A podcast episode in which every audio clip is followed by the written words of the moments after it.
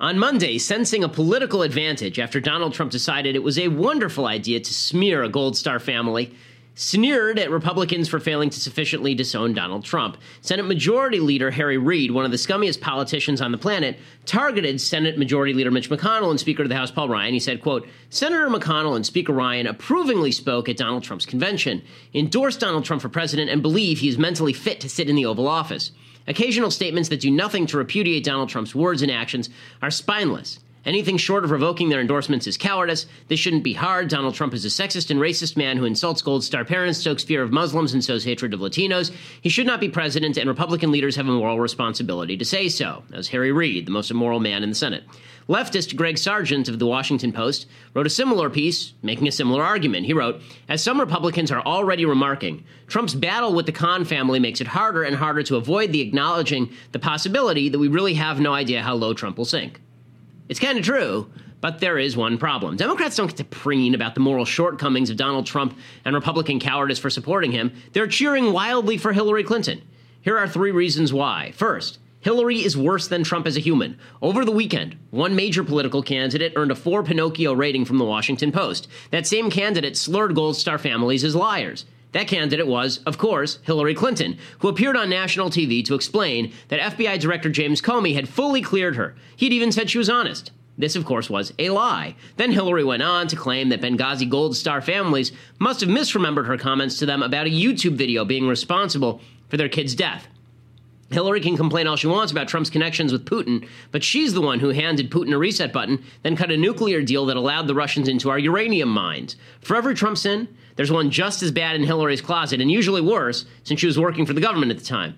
Second reason Trump is our black swans. Here's the thing. You guys wanted Hillary. Donald Trump, as everybody knows, was a once in a century aberration. Republicans never expected him to do well, let alone win the nomination.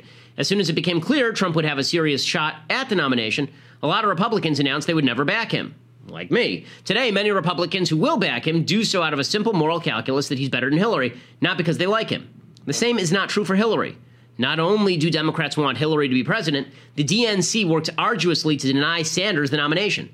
The media have played fast and loose with Hillary, denying her evils, pushing her all the way to her historic nomination. Before you start gloating about Republican moral failings, take a look in the mirror. You begged for Hillary. Most Republicans try to stop Trump. Final reason. You guys are still backing Hillary. There are lots of Republicans who aren't planning to vote for Trump, including me. Even the ones who will are out condemning Trump over the Gold Star family thing. Where exactly are the Democrats condemning Hillary's corruption? Where's the Never Hillary movement from the left? Why do leftists get to claim moral superiority for ardently supporting a worse candidate? In a normal world, they wouldn't. But they can, because the media have been propping up a cackling, corrupt old crone for two decades, and they're not going to stop now. So, no, Democrats have no moral superiority for backing Hillary. They just have, as always, their own perceived and unearned moral superiority. I'm Ben Shapiro. This is The Ben Shapiro Show. Tend to demonize people who don't care about your feelings. Okay, so first, I want to start off by thanking one of our sponsors, Harry's. Harry's Razors. They do a really good job. So, Harry's is a, is a fantastic company. You basically order with them, become part of what's what's basically a shaving club, and their product is really great. I mean, I use the product under my chin. The way it works in Jewish law is you don't shave with with uh, with a straight edge on your face. You can shave under your jawline with a straight edge, which is of course the hardest part to shave. And Harry's really does the trick. Their products are fantastic.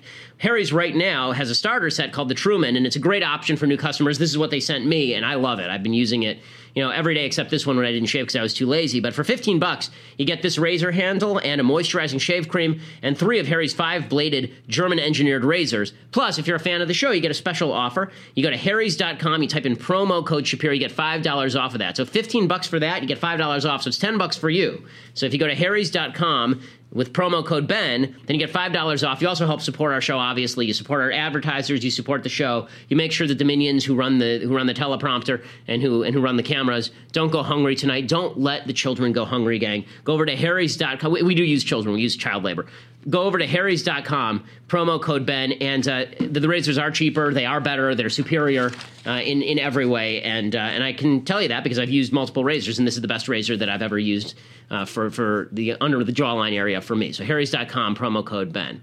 All right so we have a lot to get to today here on the ben shapiro show. Glenn beck is going to be joining us momentarily. Do we have glenn on the line at this point? Uh, let's see. Is glenn here?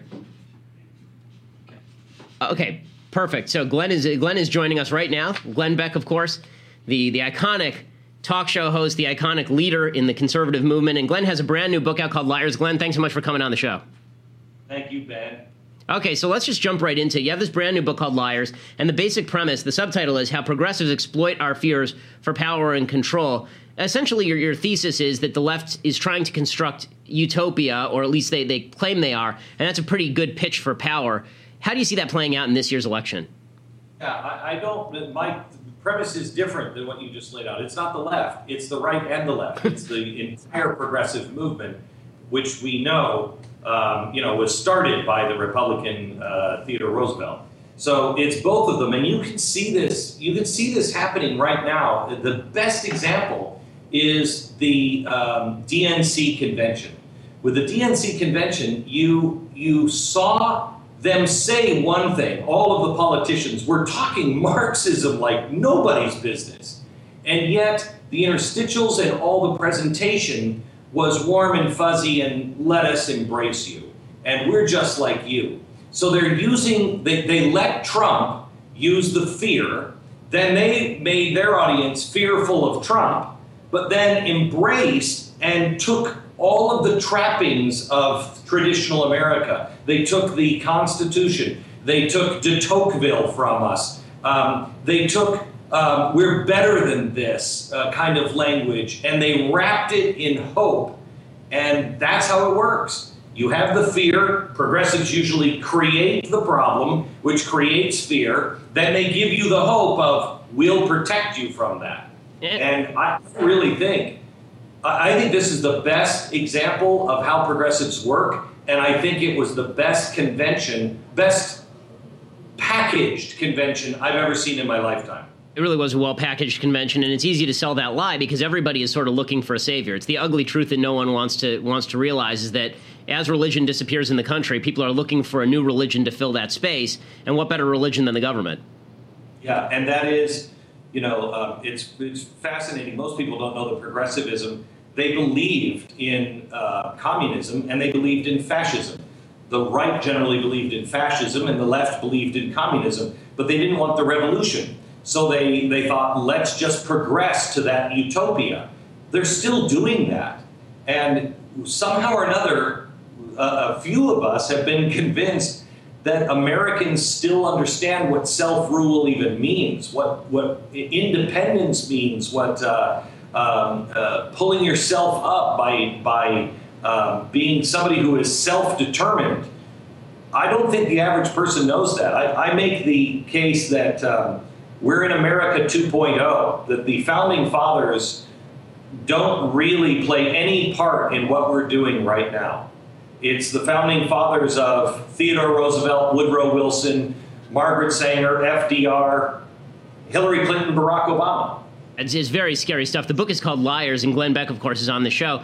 And Glenn, how did it happen that, that it was able to take over America so completely, so quickly? As you mentioned, it's now both parties. It was amazing to watch Donald Trump say, I alone can fix it, and then watch Hillary Clinton and Barack Obama both say, How could you possibly say I alone can fix it? And then follow up with, They alone can fix it. Uh, basically, right. every, everybody's pitch is now they alone can fix it. They took this German progressive ideology, wrapped it in the flag, and repackaged it, and they're selling it to us how was it able to be so successful? I mean, we traded away the freest country in the history of the world for this. Why? Um, if you look at it, you know, everybody thinks it's happened so quickly.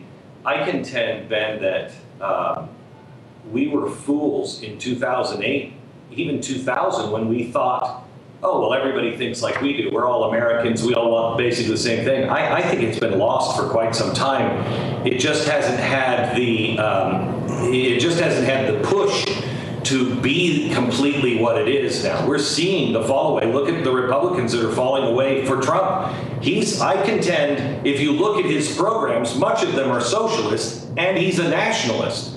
That's a frightening uh, uh, combination to put together. I don't think it's happened over a long period of time. I think the progressives were very, very smart at the very beginning and did the Council of Foreign Relations to bring academia and the media together to teach us stupid people what policies we should enact. Um, and, and the White House Correspondents' Dinner, which was started by Woodrow Wilson to bring the press into the fold with him yet again and they've been patient and making progress a little piece at a time. You know, I, I am a little ashamed of our side if we talk about doing any of the things that the progressives have done that are that are honorable, um, you know, that are just saying, hey, let's make a long-term plan and let's start reverse progressivism. You can't get anybody on board. No, nobody is interested in having a long-term plan. That's what killed us. They had a long-term plan. We didn't. I totally we agree with that. I totally agree with that. I mean, there's a crisis mentality that is adhered to the right, where it's every election is the most important election that ever happened in our lifetime. So we have to take the lesser of two evils instead of building an actual grassroots movement. But that sort of that sort of requires us to ask the next question, which is how do you go about building a movement like that in a country that, for as you say, for 100 years has had a public education system that rejects founding values, in a country where the media totally reject founding values and suggest that what makes America great is what government can do for us. I mean, you, you even see folks on the right, and when and when people will say about what, what's great about America, the folks on the right will immediately say we put a man on the moon. That was a government program. What's great about America is the freedom that, that, that was created by the founders that allow us to thrive in our private lives. Yeah, I think what's great about America is uh, Elon Musk will put a man on Mars, but even that, even that will be largely government funded, which mm-hmm. is a problem.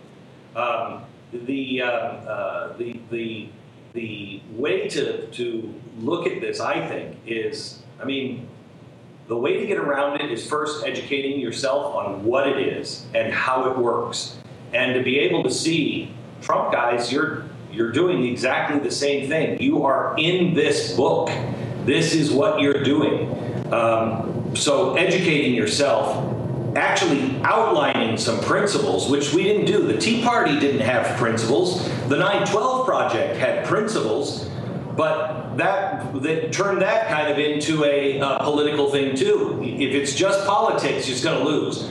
Defining the principles and then taking over the media uh, that's a hard one, but you're doing it. I mean, I just I just spent about 20 minutes this morning reading the Daily Wire. We're trying to do it at uh, the Blaze. What you're doing right now, what I'm doing online, same thing. We have to understand that the culture makes all the difference. And if you, and I know you're smart enough to know this, but When, when I watch the DNC you know, it's it's it's pretty easy when you can call up J.J. Abrams and say, "Hey, make a little two-minute film to make me look good." We don't have those people on our side. You know, we call Scott Baio up, um, but we suck at um, uh, storytelling, and that's all they do. They reach for the heart. Think about this. They stood on stage and said, "Have you even read the Constitution?"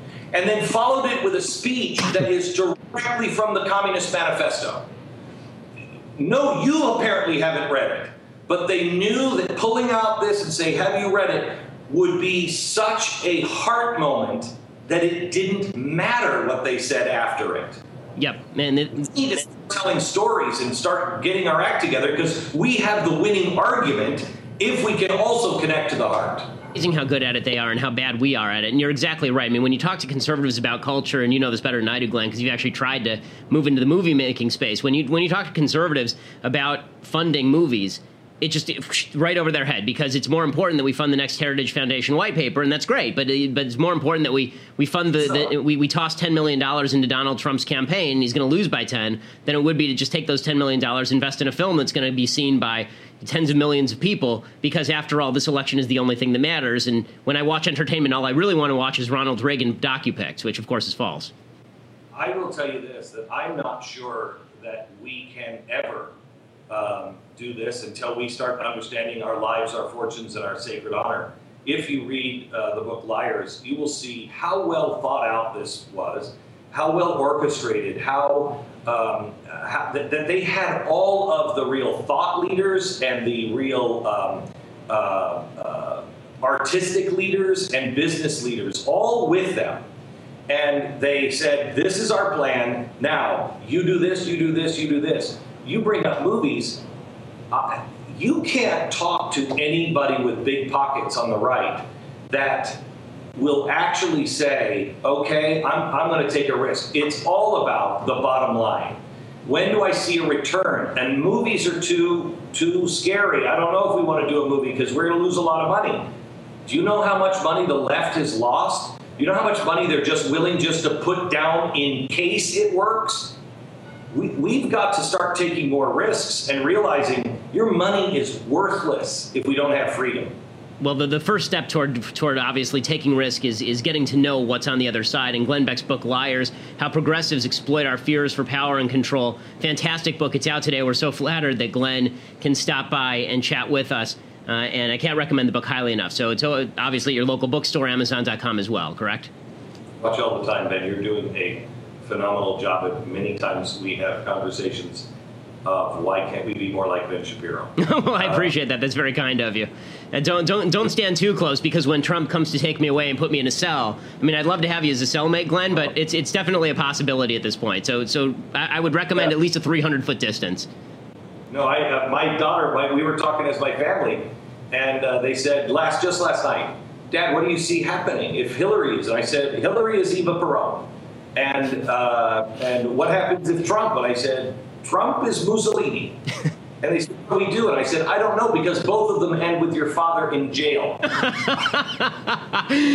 exactly. Well, I, again, it'll be a very entertaining uh, adult fun camp, shall we say, as Hillary might put it. Glenn, thanks so much for stopping by. Really appreciate the time.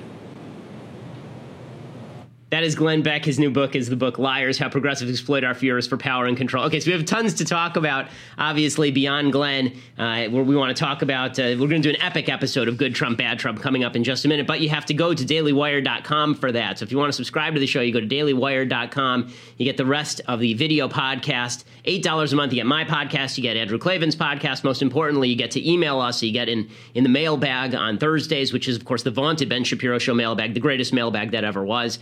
And and we have lots more to talk about today. We didn't even get into all of the fun and games with Donald Trump, which is really I have to I have to say nobody said that the end of the republic was going to be this much fun. So I'm I'm glad that at least we get to laugh hysterically as we walk down into our tomb as a country. So that's very exciting. DailyWire.com uh, for the rest of the show, or iTunes and SoundCloud to download the the audio version.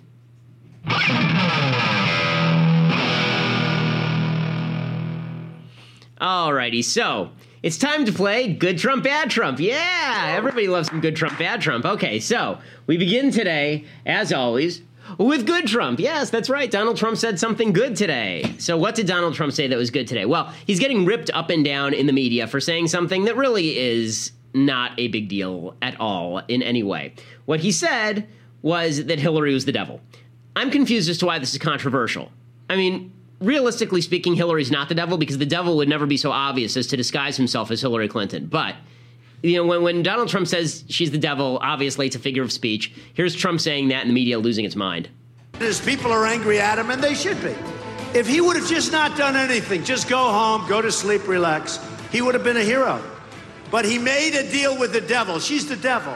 He made a deal with the devil. It's true. Okay, so he says that she made a deal with the devil. Uh, he made the deal with the devil. Sanders did. She's the devil. All right, big deal. So the media loses their mind over this. This is good, Trump, because honestly, a, whole round of headlines about whether Hillary is the devil or not is not going to be particularly bad for Trump. That's a that's a good round of headlines. Then Trump does something else that's good, right? More good Trump. Yay! Well done, two in a row. So here's Donald Trump talking about the media. The biggest problem we have is we have a very dishonest media. We have a media that is so dishonest that no matter what, makes no difference. But these are among the most dishonest people you'll ever, ever meet.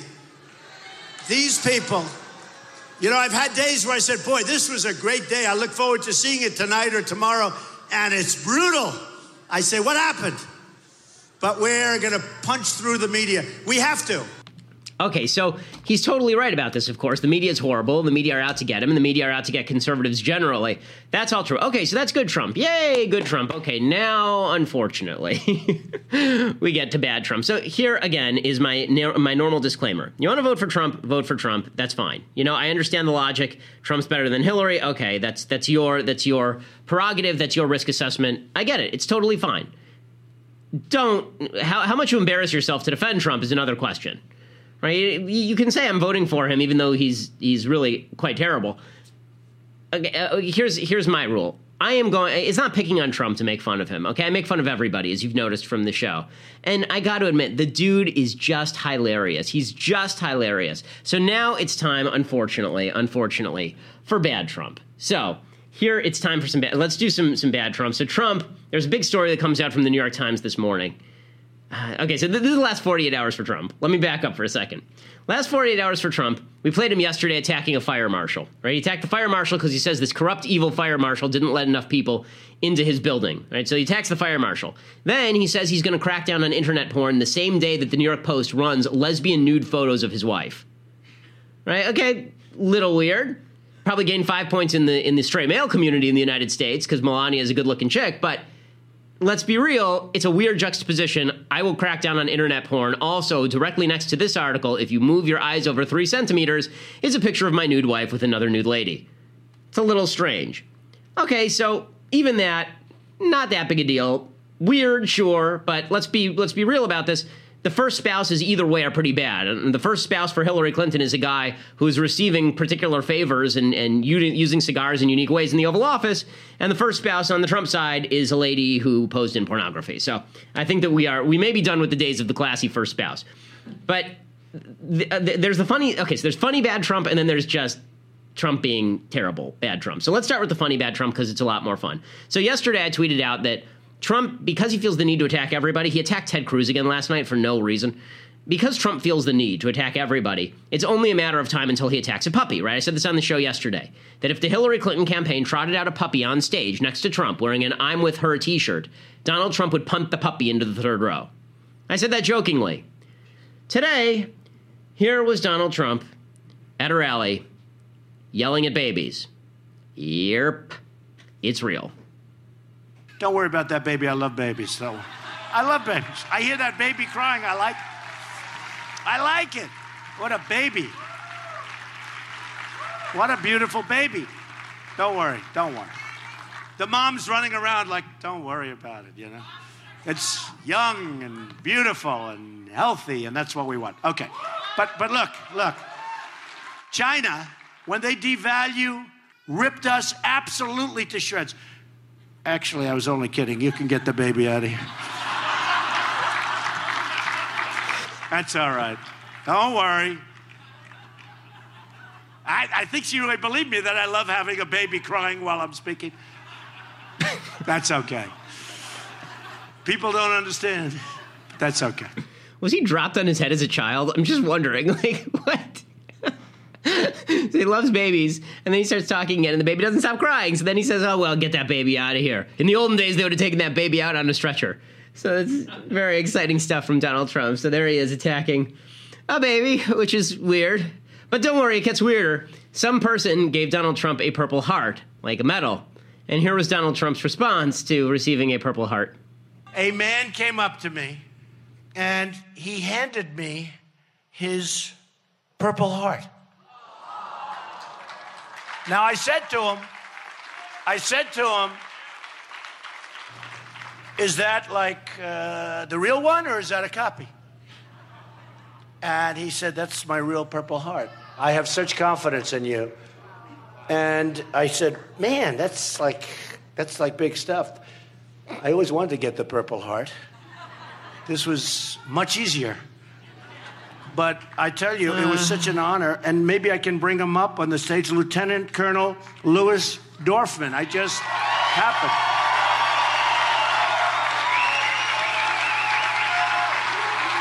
Oh, just like that, he appeared.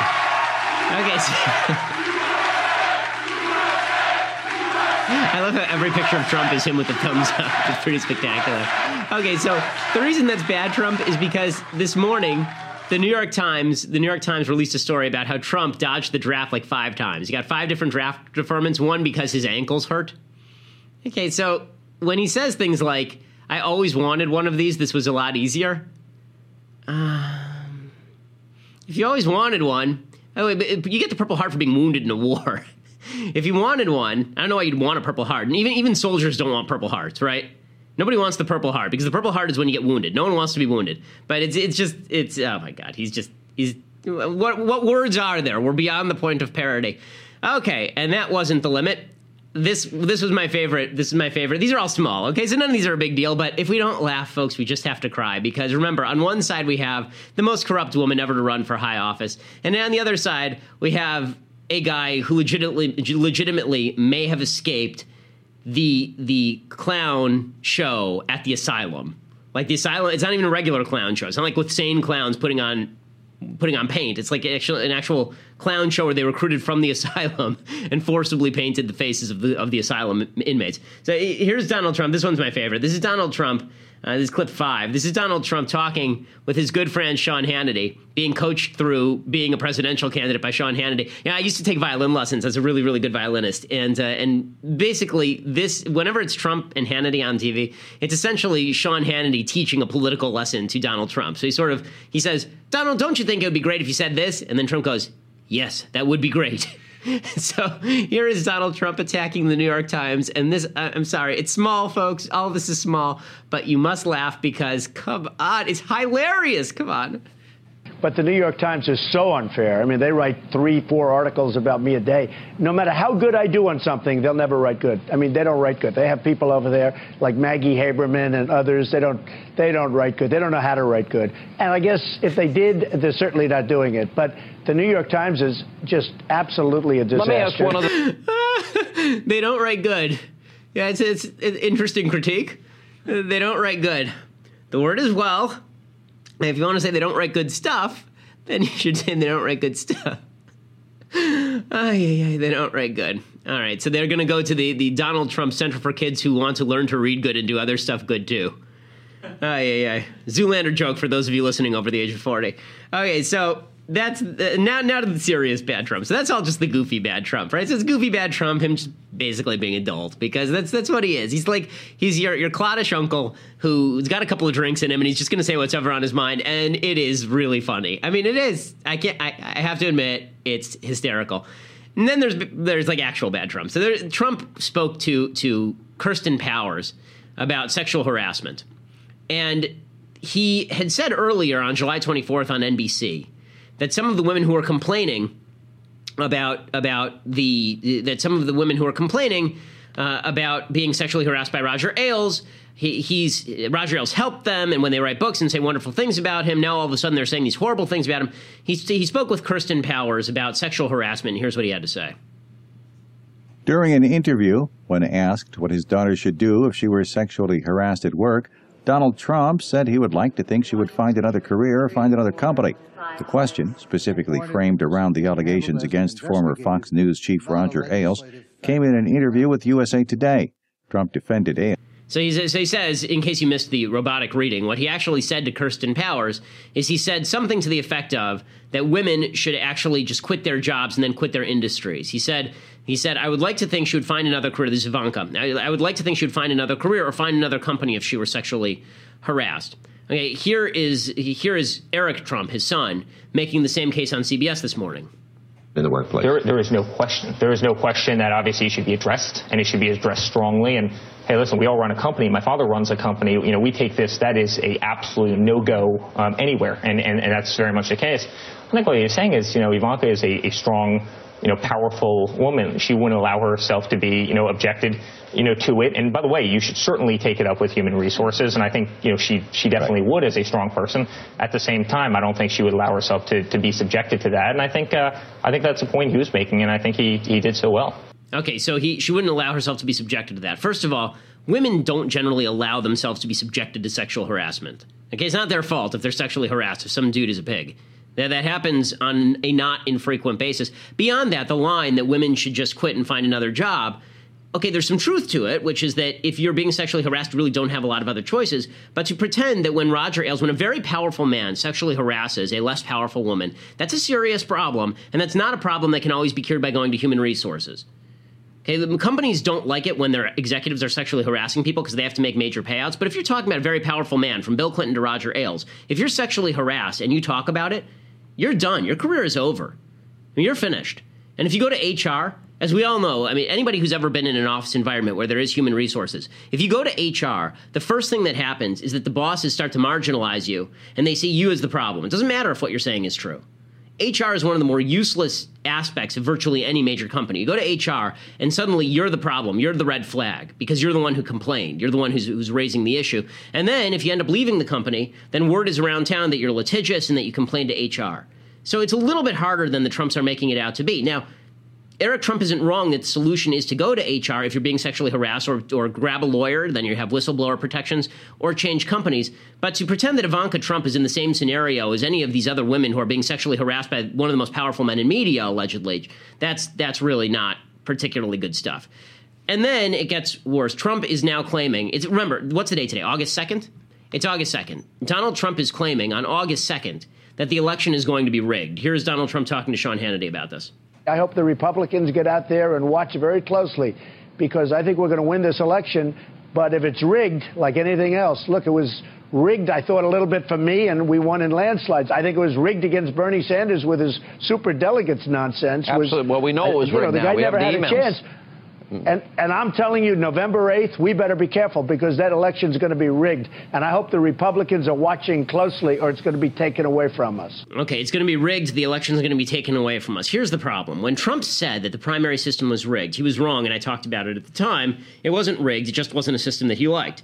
It felt rigged because there were caucus systems where it was unclear how people were actually getting voted into power. There wasn't a straight popular primary vote when you're talking about the national election in the United States, when you're talking about the the election across the country, and you say it's going to be rigged, now you're getting into leftist paranoia territory. Now you're getting into 2000. George W. Bush stole the election from Al Gore by purposely perverting the ballots and then having Diebold machines that are related to Halliburton or some such nonsense. And this is the narrative that the Trump campaign is already starting to put out. So Roger Stone, who's legitimately one of the sleaziest people in the history of modern American politics, Roger Stone was speaking to Milo Yiannopoulos over at Breitbart, another sleazy person in the history of American politics. And Roger Stone says, I think we have widespread voter fraud, but the first thing Trump needs to do is begin talking about it constantly. He needs to say, for example, today would be a perfect example I am leading in Florida. The polls all show it. If I lose Florida, we will know there's voter fraud. If there's voter fraud, this election will be illegitimate.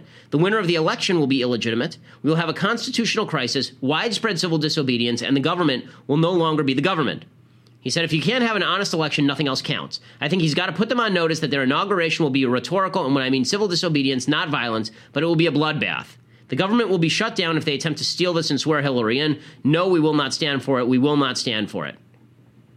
So, in other words, Trump's got his confidants out there basically saying that if Trump loses, it must have been stolen from him. And that's not unusual for Trump. This is Trumpian kind of language. Anytime he loses, it's somebody else's fault. But this is getting into dangerous territory now. If the implication is that Trump loses by 8 million votes and that it was still stolen from him, well, if people think that the electoral system seriously doesn't work, then we can't have a republic anymore. We can't. If people think that you going out and voting, is, you're being cheated, your ballot's being thrown out, then you're going to have the same sort of unrest that you've seen in other places around the globe where people feel that their voice is not being heard and where the election isn't taking place, right? And then you get violence in the streets. And it's not going to be civil disobedience, it will get violent. If people feel like they're being jobbed and Hillary Clinton is being inserted through a corrupt process, things will get violent. The problem is, of course, that there's no evidence that any of that is happening. I mean, it's August 2nd. We haven't even heard rumors about any of that happening. What's going on is Trump's looking at the polls and he's seeing the new polls today are not good for him. There's a new poll out today showing him down eight. He's losing in all the major swing states. The only state where he's still ahead is Florida, and Florida, the last poll was taken July 10th, so they haven't had a poll since the conventions. Right now, Trump is running one point behind in Utah in Utah, the most Republican state in America. He's running 36 35 to Hillary. Hillary's got 36. He's now running even in Georgia, 45 to 45. These are not good numbers for Trump, so he's beginning to figure okay, how do I spin this? If I lose, how do I spin this? That's not where you want your candidate at, ladies and gentlemen. You know, on August 2nd, what you want your candidate doing is fighting as hard as he possibly can against Hillary Clinton, not prepping the groundwork for whining if he loses. But I, don't think that Trump really knows how to win or cares about winning. I think that for, for Trump, it's all about the narrative. And if the narrative is that he was cheated, he understands that his people will still continue to claim that he was screwed out of this, even if he really wasn't. Now, meanwhile, this this this Khan family rollout continues to to make headlines. As you recall, this Gold Star family and, and we're talking a lot of Trump today because Trump's in the news. And again, not my fault Trump's in the news. We spent all last week talking about Hillary Clinton because Hillary was in the news. If Trump would shut his face for five seconds and not do silly things, then we could talk about Hillary and her terrible, evil corruption. Right now, Trump is the story. And we got to follow the story as much as that story may make us want to vomit continuously. Khan, uh, the, the father, Kaiser Khan, he comes out and he says that he's not looking for an apology from Donald Trump after Trump basically said that his wife wasn't talking uh, because his wife is Muslim. He's uh, Khizr Khan was on with, and I say, because Matthew comes down with a show. Go. If you could write the script of his apology, what would you like him to say? No apology needed. In certain, the best apology would be that his supporter repudiate him be away and pronounce their repudiation. We don't need any apology from him. We are beyond those apologies and we were promised several months ago that he will pivot to in the right direction, he will change and he will not I know. do all that, but Do you want to hear anything more from him? No, no, I don't want to hear anything from him, and I don't want to say anything to him. Okay, so, this, so obviously this is an effective emotional appeal from the Khan family. There is a problem, of course, which is that the, the policy they're pushing for is really not a very good policy. And as several outlets have pointed out, Kaiser Khan has spent a lot of his career working on increasing the level of Muslim immigration into the United States. So he really is ticked off at Trump's immigration policy more so than he's ticked off at Trump per se, although Trump is stupid for going after him anyway. The, uh, Trump made another comment today uh, about Khan, and he, he responded this way to, to Khizr Khan. This is just, again, not smart. I can say this if I was president, because his son died 12 years ago, if I were president, his son wouldn't have died because I wouldn't have been in the war. If I was president back then, there would have been no war for Iraq. I can tell you that because I think it's ridiculous, the whole thing. And uh, to be in that war was, as you know, as, ever since I've known you, I've been against that war. Okay, so he says that if, if he had been president in 2004, Kaiser Khan's son would still be alive, which is a pretty cruel thing to say because you obviously can't predict those sorts of things. We were at war in Afghanistan as well. Kaiser Khan presumably would have served there too. Trump also went on to say, quote, it's a very big subject for me. Border security is very big. When you have radical Islamic terrorists probably all over the place, we're allowed to, we're allowing them to come in by the thousands and thousands. And I think that's what bothered Mr. Khan more than anything else. And you know, I'm not going to change my views on that. Okay, poor wording there because I don't think this is what Trump's saying, but it certainly comes off like he's saying that Khan wants radical Islamic terrorists coming into the country. That's not what Khan obviously wants. It's just, I wish that, I wish that we had a race between Hillary Clinton and someone who's relatively competent. This does bear some pretty negative ramifications for Republicans more broadly. Here's an example. So there's a rally, Mike Pence, the vice presidential candidate under Donald Trump, and one of the members of the audience gets up and asks Mike Pence about the Khan family I'm less concerned with Mike Pence's response because Mike Pence's response is, is good. I mean, what he says here is exactly right. It's the answer Trump should have given all along. I'm more concerned with the rally goers. Listen to what the rally goers do when this lady asks a question. Mr. Pence is time and time again, Trump has disrespected our nation's armed forces and veterans, and his disrespect for Mr. Khan and his family is just unacceptable. we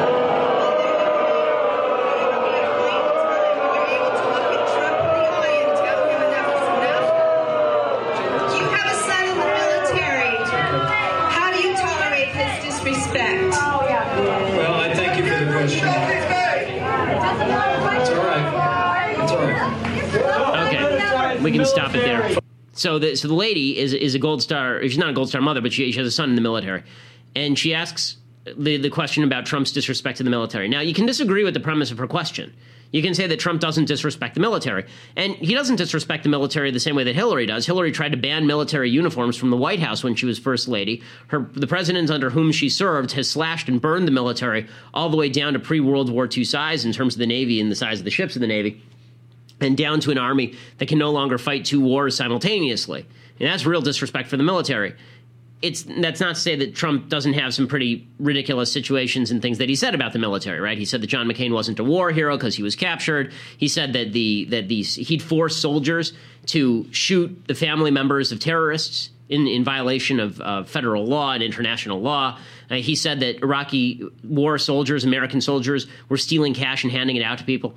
And he said some things in the past that are pretty bad. But I don't like. I don't think the question is is well phrased. But when the rally goers are starting to boo the mother of a soldier, instead of just letting her ask the question and let Pence take care of it, it's a real mistake. And this is what I'm seeing. This is what's this is my big problem with, with the Trump campaign and everything that comes along with it. There's this feeling like everything that Trump does must be defended at all costs, and we have to boo anyone who dares say a naysaying word. And I don't appreciate that, even when I disagree with the person who's saying the naysaying word. Okay, all of that said, there's no question that the media are a bunch of hypocrites. The uh, Pat Smith, who's the mother of of Sean Smith, who was killed in Benghazi, she was on TV last night and she was talking about the fact the media have been completely ignoring her while paying all sorts of attention to Kaiser Khan, even though Hillary Clinton called her a liar. I do complain mightily about, well, you're not saying it, but I, I'm very much against the way I was treated. I was treated like dirt. I don't think that the, the Khan family was treated that way. But I was treated like dirt. I was called a liar. I would, they, she went on TV many times and nodding her head, thinking that she is so wonderful and she knows everything and I know nothing and I was just imagining this. I don't imagine my son getting killed. I don't imagine that at all. But why would she say that to me? And what did she say to the Khans? I don't know. I was told so much bull crap about Benghazi. And most of it, most of the things that I heard were lies, absolute outright lies that and, and the, the government never got back to me like they promised. Hillary promised she would get back to me and tell me what happened. I don't know why my son is dead. I want answers, and I want answers about why my son is dead and why she made the decisions that she made. I don't like her decisions. I don't think she'll make a, a, a very good, any kind of good president. Okay. I don't like her decisions. She kills people. Okay, and and so you know she says that, and the media are all over her. She's the, she's the worst person. She's terrible. She's awful. It's really it's really foolish uh, for the media to play this double game because it means that everybody knows what liars they are. Another liar, Joe Scarborough on MSNBC. Now he's going nuts, and he says that that Donald Trump is totally unhinged. He's totally crazy. I've known him for a decade. I've never seen him act like this before. It's mm-hmm. unhinged. It's not the Donald Trump that I've known for over a decade. This is, I never have seen anything remotely resembling this type of behavior from a guy who I've known and liked and called a friend. The other thing, I, I was hearing that a lot yesterday. The other thing I'm wondering if you heard also from people was people were asking me, why can't anyone around him get him to stop? I think it's gotten a lot worse even yeah. over the past month. I mean, I'm I mean, telling you, we're in uncharted territory now. I mean, there was, again, there was a time when people could talk to him and say, this is damaging you. This is hurting mm-hmm. you. And this some is, of this is just so uh, insanity. Some What's of this happened is just the past so, four so, days. So emotional, days. though. It's not like it's just, it doesn't feel like it's like a strategy. It feels like it's just emotional. It's not a strategy. Well, it's, it's, it's, just pure emotion. Okay, so now we've got Joe well Scarborough ripping Trump point. up and down. Okay, Joe Scarborough with your There's Something About Mary Hair. Let me explain something to you. You said this like three months ago. It's always against Trump. I mean, but will they say this time it's all over? I'm just saying, seriously, can, if he, if the jackasses that have been doing this for nine months should just Joe. stop embarrassing themselves. It's okay, getting really but, old. What's insulting to me is you can't state politically obvious things, right? Without people saying, oh, you're in the tank for Trump, or oh, you're supporting Trump, or oh, no, no, no. We just can actually look at the earth and see that the sun goes down and that it's actually not flat. But there have been a lot of flat earthers out there for nine months right now. Okay, so he, there he was defending Trump like three months ago. So the, the media have played this double game. Notice that they're dumping all of their crap on Trump now, right? They waited until he was the nominee, and then they dumped everything on him, which is perfectly predictable. We were predicting it several months ago. And I'll tell you what they're they're completely ignoring, however, and that is Hillary continuing to lie. So Hillary over the weekend lied about her emails, and then Hillary's spokesperson was on TV last night lying about her lying about her emails. What she attempted to indicate in her response was that Director Comey was very clear when he was asked in the hearing before Congress last month uh, about the nature of the answers that she gave in her interview to the Justice Department. And Director Comey, in response, was quite clear that he had no reason to believe that anything she ever said to the Justice Department was at all untruthful.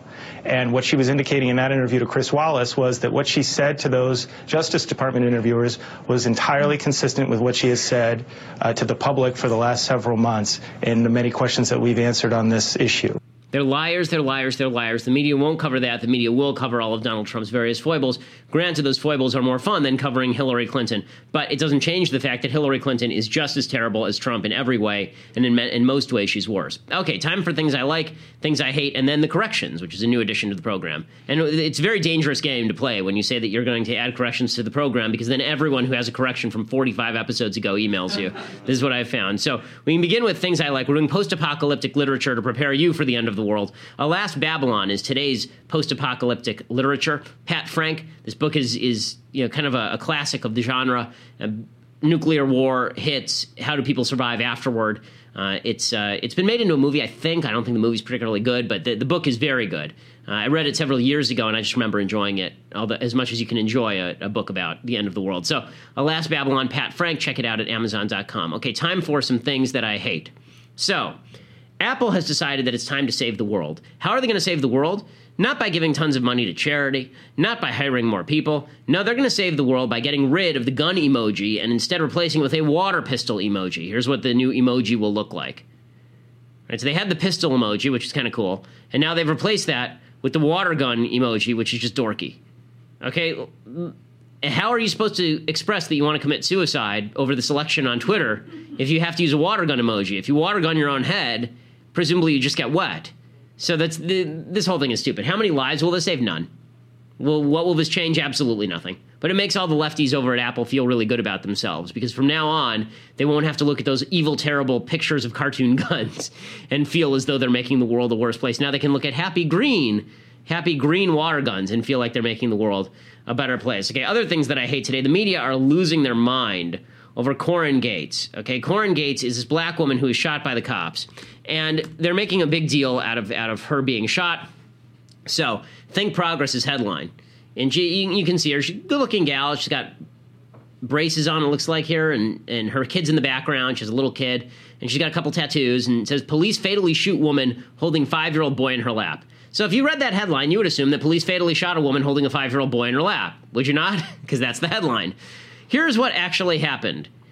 Okay, so they went to her house they went to her house to issue an arrest warrant for failing to appear in court after a traffic violation in March. No one responded to 10 minutes of door knocking, even though they could hear several people inside.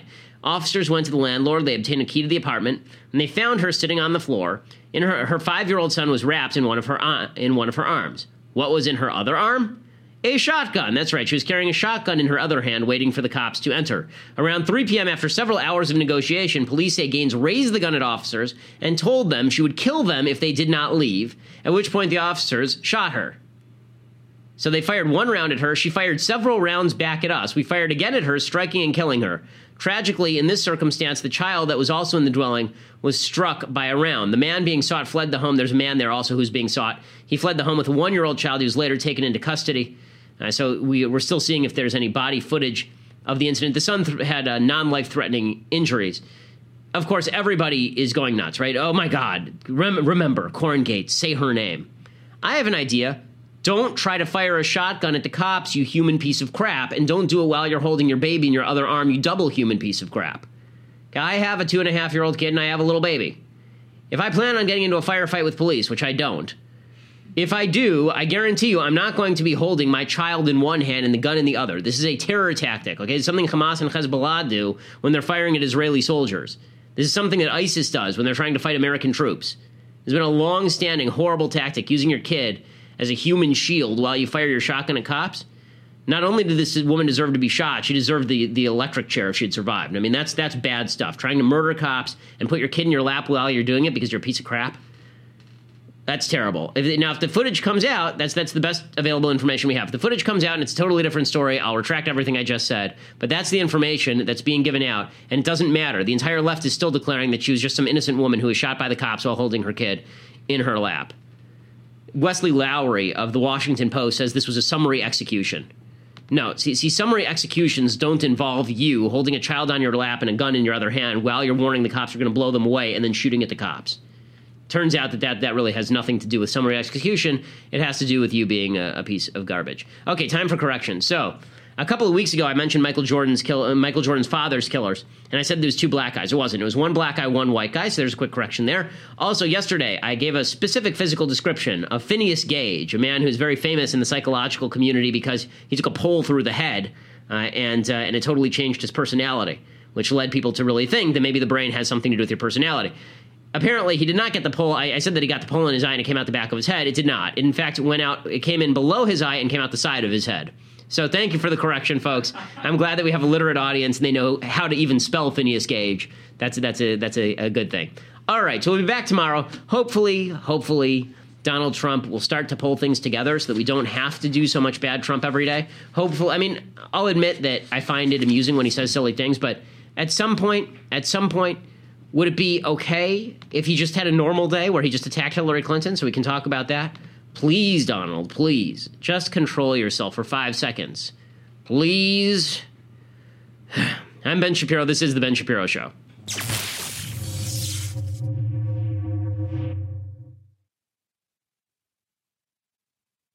We'll get to more on this in just one second. First, Pure Talk believes in American values, and that free should mean, you know, like free. So when you switch to Pure Talk today, you'll get a free Samsung 5G smartphone. There's no foreign line requirement, no activation fee, just a free Samsung that's built to last with a rugged screen, quick charging battery, and top tier data security. Qualifying plans start at just 35 bucks a month for unlimited talk, text, 15 gigs of data, and a mobile hotspot.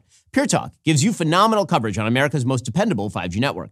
It's the same coverage you know and love, but for half the price of the other guys. The average family saves almost $1,000 a year. So, I challenge you to choose a company that actually doesn't hate your guts and shares your values. Let Pure Talk's expert U.S. customer service team help you make the switch today. Go to puretalk.com slash Shapiro to claim your eligibility for your free brand new Samsung 5G smartphone and start saving on wireless today. Again, go to puretalk.com slash Shapiro to switch to my cell phone company. I've been using them for years. They're fantastic. You'll love them as well. Go to puretalk.com slash Shapiro and claim your eligibility on that free brand new Samsung 5G smartphone. Start saving.